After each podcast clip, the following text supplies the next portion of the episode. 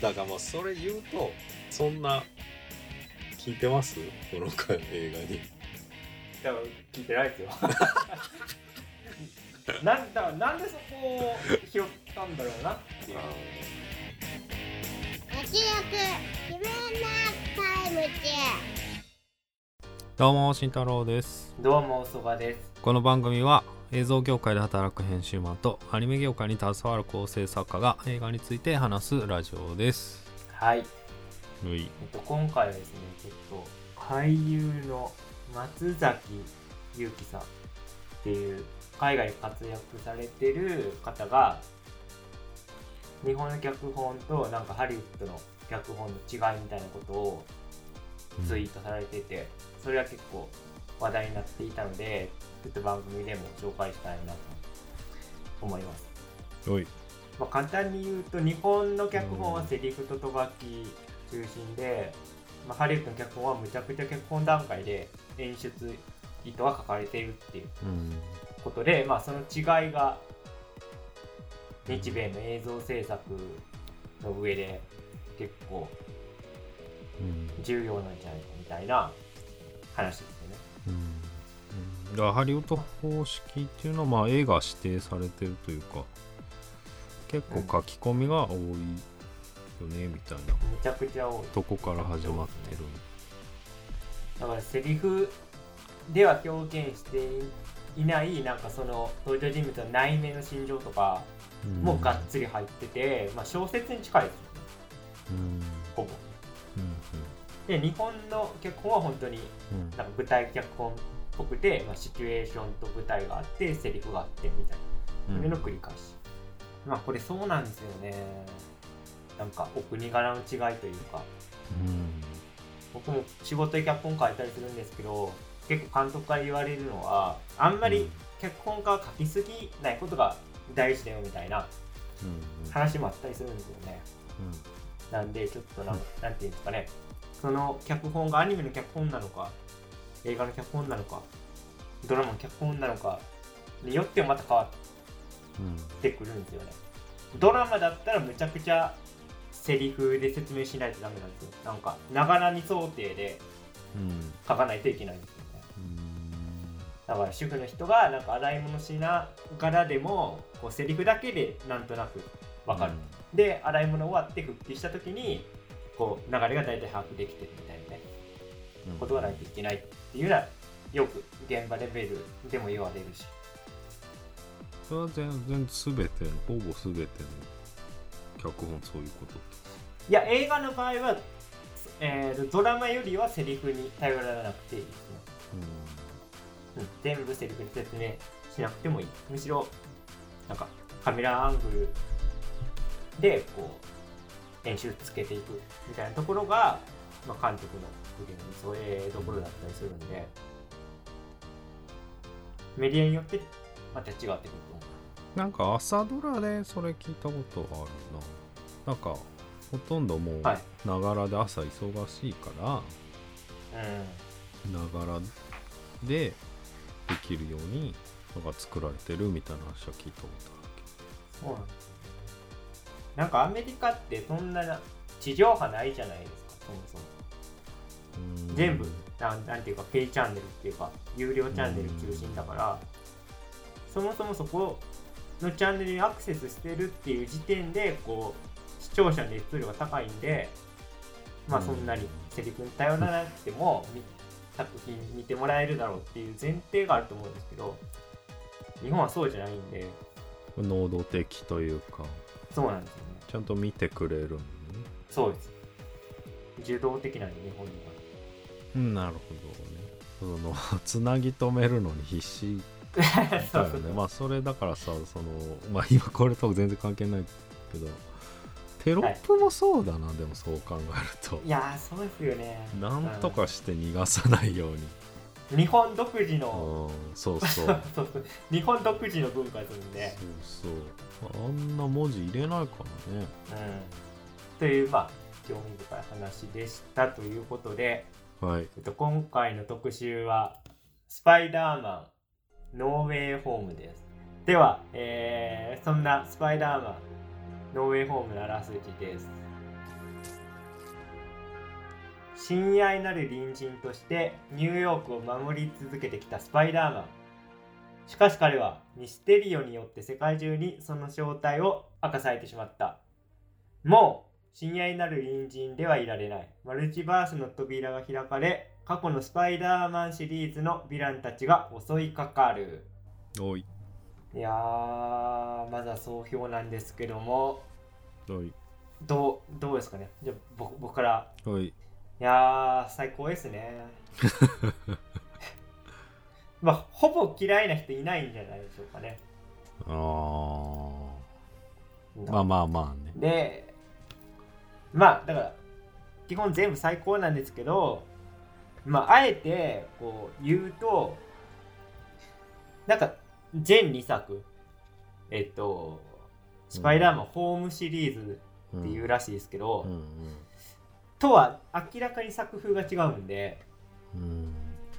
なんかジョン・ワッツ感がないのとあとまあ基本ずっとコメコメディコメディ青春映画青春映画で来たところで今回はがっつりシリアスだからなんかこのホームシリーズが好きな人ほどちょっと戸惑うのかなというのはうん思いますね。うん逆に言うと昔のスパイダーマン知ってる人にとってはもうよくぞやってくれたっていう以外の言葉がないのでまあ僕はちょっと良かったなというか興奮したなという。まあね分かりきってて まあ絶対出てくるだろうなと思ってまあそれ前提でいくからままあ意外性ゼロなんですけど やっぱりねトビー・マグワイアとアンドリュー・ガーフィールド出てきたら上がってしまうし僕は楽しみましたね。うん。ただちょっとなんかちょっと全2作が好きだった人は逆に乗れないんじゃないかなっていうのはちょっと思いますね。若い人たちね。そうなんですよね。僕が見た劇場でも結構中高生が多くてでその人たちはまあおそらく「サムライビンマン」とか見てないんじゃないかなってう。ん。まあアメージングはねだって僕は中学生の頃ですからね、サムライビングとか。そうなってくると、まあわかんないけど、今サブスクが発達してるから、それも見た上で、その中高生の子とかは、見てたら楽しめると思うんですけど、見てなかったら結構楽しめないうん可能性大いにあるなっていうのはちょっと気になるところまあ最悪アメージングだよね。ね、パッとしなかったけど。ないやまあまあそれは。ねまあ、あれきっかけで、アンドリュー・ガーフィールドとエマ・ストーンと付き合ってたし、まあ、今回もね、付き合ってるわけだから、トム・ホランドと、うんちょっと名前出てこなかったけど、あの、MJ 役の人、全でいいよね。ジェン・メイヤだ。はいはい。まあ、僕の総評はこんな感じで。まあ思い入れはまあね人それぞれなんで。うん、俺でもねこはい。う見てね、あアメージング・スパイダーも俺めっちゃ好きだったんだなってまたね再認識しましたね。やだなマーね。もう頭からのネタバレ全開ですけど、はい。いやー MJ キャッチするシーンね。泣いたね。いやー、いいシーンですよ。いやーセカンドチャンスねキャッチできなかったわけだから。そういやあれ衝撃だったあれねだからそれ多分試写で見たんだよね豊島園で。うん。いやだから結構思い入れあってあの電気のやつもね名前なんだっけ、エレクトロ。エレクトロ。エレクトロ。か。エレクトロもねあのまあいいんだけどまあなんていうかそのほとんど予告でまあでも予想できたっていうのはちょっとあったけどうんでもそのサム・ライミ版もなんか3作目はなんかグダグダだって、まあ、世間的にはまあ言われてるしでアメスパもまあなんか打ち切りっぽいというか、まあ、続けようと思えばそうですね続けれた中でなんか終わっちゃって2度もまあ俺たちは涙を飲んでたわけでなんかそれをねなんか救ってくれるっていうかこんな形で実を結ぶっていうのはいや最高なんじゃないかなと思ったしその中にもそのトム・ホランドらしい解決をしようとしてるのがもう予告ですでに出てたから過去作をなぞるだけじゃないってとこがなんか良かったんじゃないかなと思ったな。過去作なぞるなぞらないで言うとあのまあ、スパイダーマンってお約束のようにおじさんが死んでたけどうんうんうん。このホームシリーズはもうそこやらないよっていうのが、まあ、独自性だったわけじゃないですか、うんけどまあ今回おばさん死んじゃうっていうね。まあうんだからそこからシリアスモードにグッとなっちゃうんだけど、その僕は良かったなと思ったのが、えっと僕はファーフロムホームがちょっといまいちででなんでいまいちかっていうと、えっとエンドゲームがあってまあおじさん代わりだったトニー・スタークは死んじゃったわけじゃないですか。うん。じゃあ多分次ではトム・ホランド演じるスパイダーマンが大人になるんだろうなと思ったけどはねファーフロムホームではそこは描かれずに、まあ次回に続くみたいなとこになってたんで今回どうするかっていうところで、まあ、ちゃんとね もちろんおばさんも死んじゃって、まあ、天が孤独になるんですけどまあ最後ねちょっとそれを僕は乗り越えてニューヨークでスパイダーマン浪人編が始まると思ってるんですよね、浪人編？浪人編でしょ。漢字の浪人。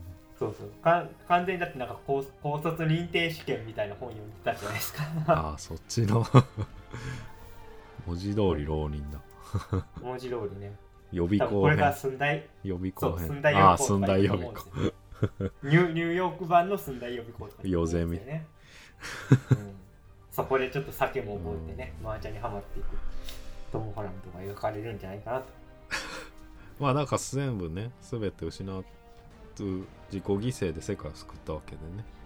まあ今もう出ちゃったから言っちゃうけどそのまああれだよねトニー・スタークと同じ行動を取ったわけだよね。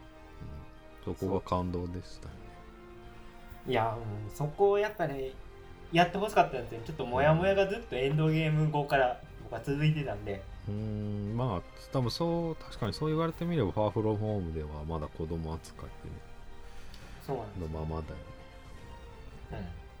うん。まあ、あれだけどそのだからでもヴィランにも目配せするのが本当にねうんよかったなと。うーんそのうん。まあ本当スパイダーマン見てきた人にうんこれ以上ないね。でも今回もそうなんだけど昔からずっとその意外と暗いオチだったりバッドな結末だったりしたものをね、うん。まあ今回にも言えるけどハッピーエンドではないから。まあ、だからその過去作2つは結構いい形で救ってったからまた一つ大きなスパイダーマンなんじゃないかなと思えたけどね。だからこのトム・ホランドのシリーズっていうのはスパイダーマンの中ではかなり変化球で来ててサムライミ版もマーク・ウェブ版もそのスパイダーマンがむちゃくちゃ悩むんですよね。その、まあ、今回の作中のセリフで言うと大いなる力に大いなる責任が伴うっていうことに悩むんですよねアメスパもそうだしサムライマンもそうでそれにずっと悩んでた主人公の話だったんだけど、トム・ホランド版はそれが今まで2作はなくてでも今回は、まあ、そこにまた回帰していくんだけどむちゃくちゃトム・ホランド色が出てるというか、うんうん。ヴィランを倒すんじゃなくて助けてあげるんだってことですよね。うん。でその救済が回り回ってトビー・マグワイアとアンドリュー・ガーフィールドも救うことになってるっていうのは本当にすごい。うん。完全にセラピー映画ですもんね。本当に。年取ったなって感じだったよね。特にトビー・マグワイアねマグワイアでもうう嬉しかったな本当だから登場は地味だったよね。ネットが呼び出すからね。うん。まあでもその3人がスイングしてるところね。ちょっとやばかったな。やばいな。まあ。ね予告編見た段階でうん。1ミリも期待を裏切ってないし、まあ、予想も裏切ってないんだけどうん。あんだけ感動できるとはね。うん。なんかブラジル版の予告がどっかがやらかしてたらしくてね あのサンドマンとエレクトロと3対3になる、あ3対1トム・ホランドと3人であの対峙してぶつかりに行くっていうシーンがあるんだけどなんかブラジル版かなんかだけはなんかリザあリザードもいててリザードがなんか何にもないところで誰かに殴られてるってなってたらしくて これまさかスパイダーマン3対敵ヴィラン3対なんじゃないかっていう憶測がめっちゃ流れてたもうやらかしやらかしありました。かしいです。あれですね。興行もなんかエンドゲーム級のスタートを切ってるらしくて。興行確かやばかったはずですよ、うん。あのー去年の年末にまあ日本以外全世界で公開されてるわけですけどうんなんかね3日か4日でうんうん。シャンチー並みの興行稼いでるらしい。だからもうなんかシャンチ3日4日で、うん、シャンチー並みの興行稼いでシャンチーて並みってどれくらい？ああのシャンチーの全部のってこと？うん。だからその年の興行ランキングトップ10に3日か4日で入ってるっってていう。いうことね。そうすごいんですよねなんか劇場超満員なのでも久々だったな。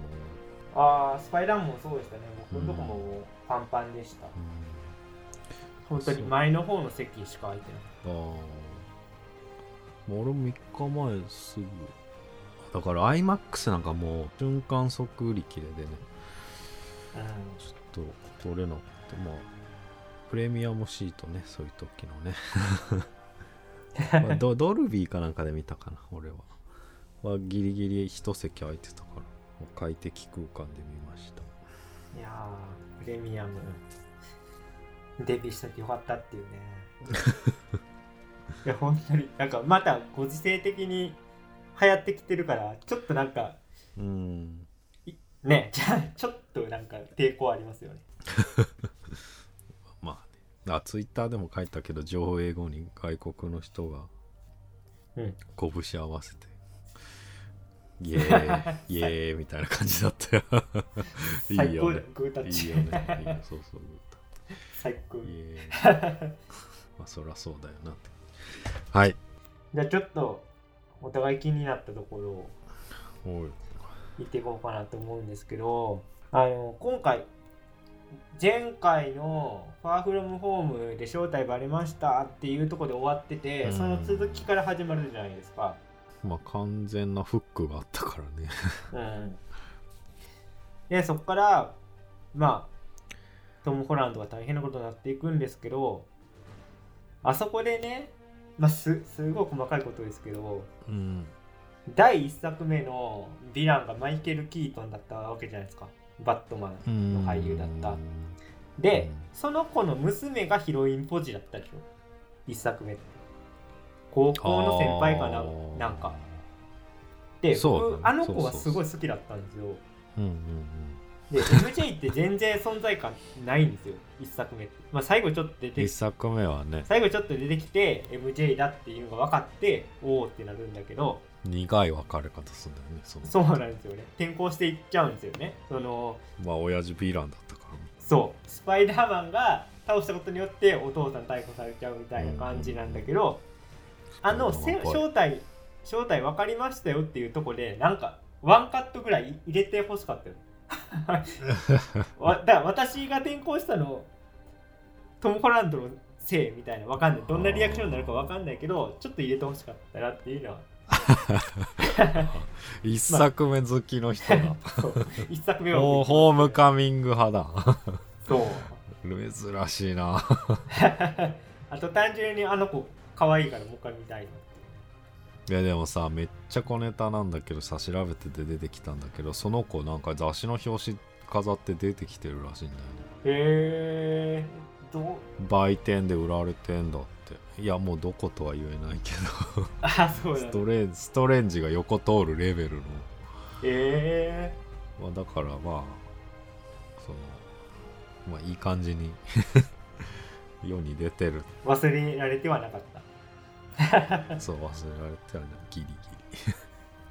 うん。まあでもその大変な事態になったようがまあ大体わかるから長いと嫌だなと思ってたんだけど、うん。まあでも鮮やかでしたね。うですね。つも通り。うん。必要最低限。マルチバース展開になったらまあ大体こういう話になってくるんだろうなっていうのは分かるじゃないですか。うん。でもよくよくまとめましたよね、うんでやるやること相当多い中で、まあ、ちゃんとそのトム・ホランド演じるスパイダーマンの通過儀で映画にもなっててすごいいいバランスだなと思いました。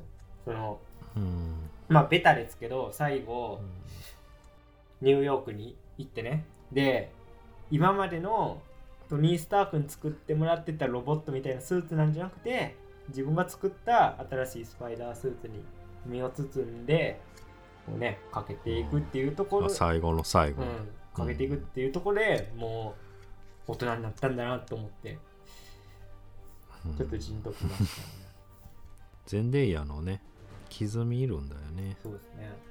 自分まあ名乗ろうとしてたんだけど傷見てやめるんだよねその巻き込んじゃうからね。あそこが切と一緒にいると。切ないというかうん。まあ僕あの僕というか僕らがあれですけどマトマトリックスの回では慎太郎先輩はエヴァン例えてましたけどもう僕も今回エヴァン例えるとトム・ホランドのマリコと MJ が多分次の次ぐらいで見つけてくれるよ。グウェンかもしんないけどねヒロインその可能性もある。その可能性は全然ある。グエンがマリだった可能性もある。うん。だからえ MJ はもうアスカだった可能性があるな。過去の女 まあねスパイダーマン原作そんな感じだもん。原作はそうですよね。いいろんなねヒロインいるもんね。今回のマルチバースっていう設定は本当なんかパンドラの箱っていうかうん。何でもあり何でもありになっちゃう。極端な話するとじゃあちょっとキャ過去からキャプテンアメリカ連れてきてみたいなことできるちょっと指パッチンだけトニー・スタークにやってもらってみたいな。そう。いやーそれはちょっと見たくないんだよな。うんちょっとリアリティラインがどんどんねそうなんですよ。映画作るたびに崩壊していってるのねもう本当に。ストレンジのセリフじゃないけど。崩壊していってるよねマルチバースが。だから今回あのー本編のおまけパートに予告予告編みたいなの入るじゃないですか。長かったなあれ。明らかに予告編ですけど ドクター・ストレンジの次の。うん。僕ねあれ見た時に不安だったんだけど帰ってきて調べたらあそれキキユだったんだなって思えたんですよね、うん。なぜかというと次サムライミが撮るんですよね。えー、あのドクター・ストレンジの？そう。めっちゃテンション上がった。もうできてる、ね、もうできてるこれもう最高のバトンタッチだなと思って。なんかでもね順番入れ替わったらしいよ。あそうなんだ。コロナへえでうん先ストレンジの予定だったと。偶然なんだ。なんかやばい。サムライビの円環構造ができてると思って。え一人で。テンション上がってましたけど。でも次でそのマルチバースちょっと一旦収めるのかなもしかしたらね。どうなんでしょうね。でも切りないじゃんこれ。やり続けるそうですよね うんなんかマルチバース要素で言うとねまあこれは仕方ないとこですけどベノムがね唐突に出てくるっていう。ベノムもねいやこれもね俺は調べたんだけどレッド・ゼアビ・カーネージ、レッドビえ？あまあカーネージでうん。うんなんかポストクレジットでノーウェイホームにつながるんだって、そうなんなんかテレビに映るんだったの JJ J. ジョナ・ジェームソン出てきてうん。ニュースしてスパイダーマンの話してる時にベノムが見て、こいつだっつって画面で舐めるんだって、っていうののつながりで今回のポストクレジットにつながるみたいな。本編では一切出てこそこはちょっとなんかソニーのご利用し感感じましたよね。うちにもありますぜって まあでもつながってくんじゃない？あかあのあのキャラ俳優の人は出ないけどあのベノムの細胞だけは残ったからね。あここっちの世界に。だからあだからスパイダーマンのスーツが今度ベノムバージョンなんじゃもしかしたら出るんじゃないかみたいな、あなるほど。まあ、ファンダムでは 言われてますけど。まあそもそも宿敵だからね。そうなんですよだから僕ちょっとあのポストクレジット見るまでベノム違うユニバースだったんだっていう。確かに。てっきり一緒かと思ってた。でも同じユニバースだとあの指パッチン問題をか必ず喋らせないといけないから。それはだるいよね、確かに。まあ、ちょっとずつこう身動きが取れづらくなってくるきてるのは感じる。まああとこれも小ネタですけどあのネットがトム・ホランドにあの俺俺はなんか裏切らないからみたいなこと言うじゃないですか。ああれなんかグリーン・ゴブリン的なやつになる原作もあるらしいですね。あああ悪いね。ヴィランになるんだよね、うんネットもね、キャラが多いよなスパイダーなんて、まあ、またスパイダーバースの続編もありますしね。おおー。アニメ。アニメ今度はあのそれいつ？ちょっと年は何年公開かちょっと忘れましたけどあの東映版のレオパルドも今度は出るらしいですね。うん。言われてるけど本当 いやーでも1個目ね革命だったもんな。スパイダーバースね。スパイダーバースがなかった。らうん。今作ないんじゃないですか、うおスパイダーバース一応今年公開らしい。うん、そうだよね。そろそろだよね。もう結構経つしね、10月。アメリカは10月。ちょっと日本の公開日は分かんないです。エレクトロがちょっと言及するもんね。しますね。黒人のうん、うん。スパイダーマンね、スパイダーマンだと思ってたって。でもそういうスパイダーマンもいるかもなっつって、俺もう劇場でうんうんってうなずいてたよ あのねエレクトロも俺結構好きでね、あのあのさ攻撃っていうか移動する電極から電極へ移動する時のさ音がさ音階になってたりしてたじゃんアメスパ2で。そのまま BGM になってて、まあ、ハンス・ジマーなんだけど、まあ、あれすっごい感動したのを覚えてるんだよな、めちゃめちゃいい曲だしねしかも。いやだからね、うん。あんなあれって救われてね。俺は嬉しかったよ。あのアメスパね公開当初こそ僕全然ピンときてなかったけど今見返したら意外といいんですよね。あそう。あのもう本当にアンドリュー・ガーフィールド全然似合わないなと思ってた。えーピーター・パーカーのイメージないわ、うん、いやマジだってどっちピーター・パーカーってオタクな少年って役でしょ？うん。どう考えてもアンドル・ガーフィールドオタクいじめる側やん。まあ、主観入ってますけどね。絶対そうじゃん。それ。これでちょっとの乗れないよなでまあトム・ホランドもオタクいじめる側なんだけど今回のそのピーター・パーカーってオタクじゃないっていうところがねし全然新機軸なの、まあ、そういう方向性でオタクじゃんオタクとは何かちょっと分かんなくなってくるまあナードじゃレゴはやってたけどね。ナードではない。スター・ウォーズのレゴはやってたからね。それはネットとの絆だからね、最後にも出てくるし。レゴの工程が。まあでもサムライミー版が特に弱々しいよね。まあそうですね。イメージぴったりって感じ。あそう。でもめちゃめちゃ喋るよねスパイダーマン。まあそういうキャラですからね。まあデッドプール的な。いやだから俺サムライミー版もスパイダーマンっていうそんなぴったしって気はしないな。うん。まあ、サムライミとスパイダーマンがあんまマッチしてない説ありますけど、うんだから侍ミ版だなって感じする。うん、本当に。すげえシリアスだからね。でしかも糸もさ体から出るねうん。一人だそう。いね、今回いじられてましたけどね。そうそうそうこれね男性性の象徴なんだよねうん。ただ自信ない時出なくなっちゃったんだからそうそうそう。もう完全にあれじゃんっていうね。うーんま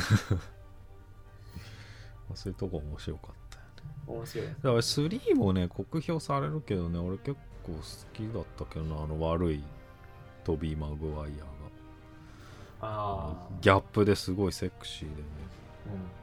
うん。あのジュラシック・ワールドのヒロインの女の人の若い頃で出てきてるんだけどさ。ヒロイン役で。えー、僕でもサム、うん、でも僕はすもう直撃世代だからやっぱ侍ミ版が一番思い入れがありますね。ちゃんとそのスパイダーマン自身もクリーチャーっぽい感じがあってこちょっと怖いというか雲男って感じですよね。うん、なんか、うん、そうだね、まあ、それもそうだしなんか全体的に なんかねちっこい感じは確かにあるよね。だから普通にヴィランもねちょっとなんかクリーチャー寄りっていうかモンスター寄りっていうかね。そこはちょっと侍味感ありますけど。まあグリーンゴブリンね嫌だったもんね。一作目。嫌ですね。すっげえ嫌だったよね。あれさあの演技すっごい当時から評価されてて。まあ今回も健在。だったよね嬉しかったちゃんと出てくれるっていうか、うんうん。ちょっと今俳優の名前忘れちゃいましたけどすげえ有名ウィレム。デフォーだ。ウィレムデフォーね。めっちゃ怪力だったよね。あのモヤモヤでね一瞬映画が止まるような感じでなんかがなんかがおかしいってなった時に後のねグリーンゴブリン良かったよまあその単純にウィレム・デフォーまあ、結構ヴィランの中でも核なってたけどウィレム・デフォー力もあるけどなんかちょうどそのトムホトムホのピーターにねその選択を促すようなめっちゃ重要なキャラクターだったよね闇落ちするのかしないのかみたいな。確かに。だからトム・ホランドはむっちゃ大人になったなっていう。うん。印象今回成長したのは顔が。こうやって一応なんか3部作これで完結みたいなことになるんですか、どうなんですかね？絶対続編を作りそうですよね。うん。なんかトム・ホランドは続投はありえそうだっていう話はあるけどうん。MJ とかネットはここまでなんじゃない？まあとりあえず全員はでもあの全員契約終了らしくて、でもう再契約するかどうか。ちょっと僕わからないですけどヤングアベンジャーズってスパイダーマン入ってるんですかね？ヤングアベンジャーズってアメコミってこあれなんか映画も企画映画で動いてたんじゃないかなもうと始ヤングまってるちょっとあの原作にはあるんですよね。うん。うーんまだ明言されてないの。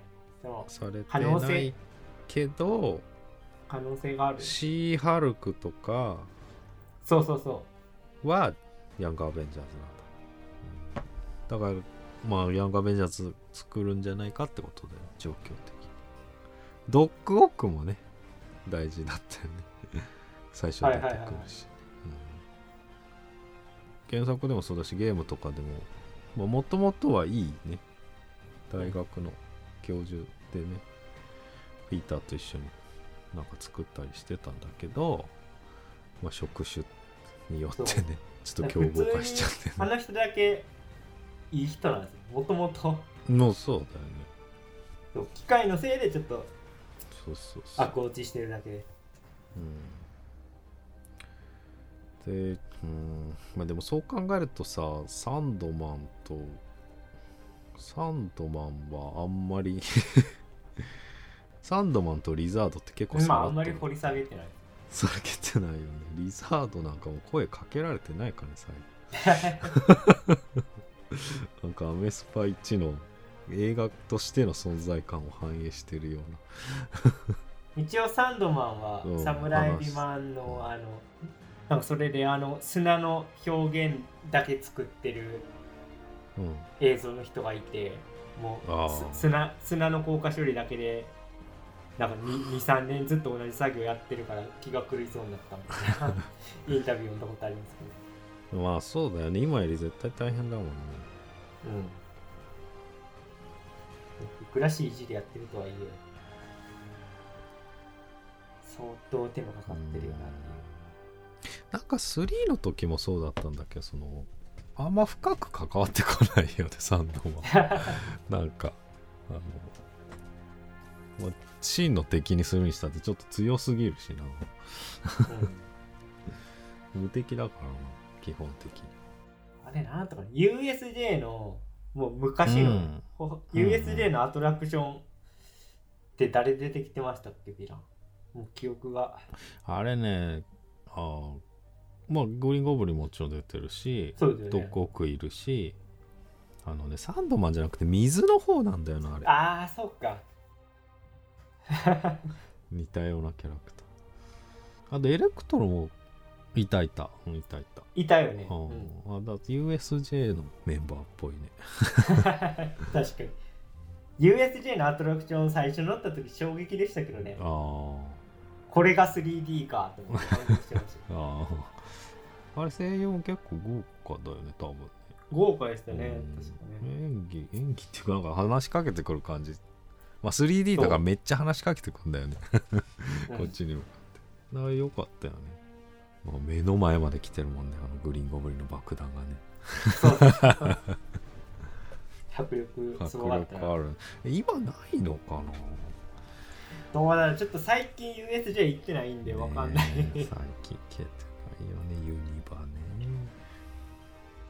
あでも継続してあるっぽいけどな 4K3D ねうんえー改良はされてるかもしれないけそれやっぱなんかトム・ホランド版にアップデートされてるのかな？どいやー。だってそもそもサムライミ版でもなかったし。まあ確かオリジです。マルチバースです。いやーなんかちょっと興奮して抜け殻ですね。に今年のベストでいいんじゃないかな。お早くも。その その言うだけのやつ。言うだけでやつポーズのやつ。1月に言っとかないとねそれね。そうですね。でもねよく企画実現しましたよね。あのクレジットにも出てましたけど。うんうんうん。なんかこの企画を実現に導いてくれた何々のそう。いや、まあそりゃ相当大変でしょ。こそうだよね。れやるのね、折衷案がね。うん絶対やりたくない。ファーフロンホームの時に一番、ね、揉めてたよね、もうめてよくた権利的にね、ニュースになっててね。うん。うん。ソニーがねレンタル引き上げてもええんやぞっていううね、ん 感じでちょっと交渉が難航してましたけどまあマーベルもマーベルで出張してただろうしね。マーベルもね、うん。マーベルちょっとちょっとなんかね調子乗っちゃってたからね。まあでかいもんねうんもはやねディズニーだからな。マーベルまあ今回の映画の最後のストレンジの予告の長さね めっちゃご利用してんなって。まああでもあれそのあれ日本仕様らしいねでも。あそうなんだ、うん、その外国はあのね公開の2週間後とかにドクター・ストレンジのその予告が出たから日本のみ？のみかどうかわかんないるほど日本仕様みたい。ですまあその小ネタがあデアデビル出たじ出てたね、うん。だからあれですよ。ネットフリックスとも交渉してるってことですゃんよ。そうだよね。そのサブスクね。ねえ大変だよ デアデビルなんて全くノーインパクトで終わっていったけどね。ね。まあそれを初期だネットフリックスが、うん。そうネットフリックスが日本上陸しますって言って結構目玉的なポジションとしてレアデビルやりますって始まったはずだけど、まあ、そんなにパッとせず終わっていくという打ち切りでね。結構前だよ結構前。ねね。まあでもあの人なんかかっこいいけどね佇まいが。うん。あのグラさんと。まあそんなとこですか。そうだねもうない。もうない。やっぱりいい映画ってあんま語りろないんだな 究極すぎる。まあちょっとねメイおばさん死ぬんかーいと思って それやるんだと思って。まあね。ジョン・ファーブローと別れた後にね。とまあだから結局じゃあねアンドリュー・ガーフィールドとエマ・ストーンどうなってんだってね。トム・ホランドとゼンデイヤがどうなるのかに注目していこうと思います。注目ポイントまだまだあるなまあそんなとこですかね。でもこれでもさリピーター多いだろうね。うん。もう一回も見たいもんね。ね。みたいね。まあそんなとこでねはい。この前ポケモンの話したじゃないですか、しましたあねのピカチュウとイーブイのくだりであの。これぜあの言はい。った方が良かったなっていうのを抜けてたんですよ、誰ですか？チュウ声ついてるじゃないですか。大谷育恵さんで、はい。で唯一もう一匹ついてるポケモンがイーブイなんですね。へえ結城葵さんですね。えー、ゆうけあおいさんがやってる。そう。だからポケモン普通にプレイしてて急にその2匹だけは急に声ついてる。うわ喋った。みたいになるからびっくりする んだけど僕逆に言うと他のポケモンついてないんまあだね、電子音です。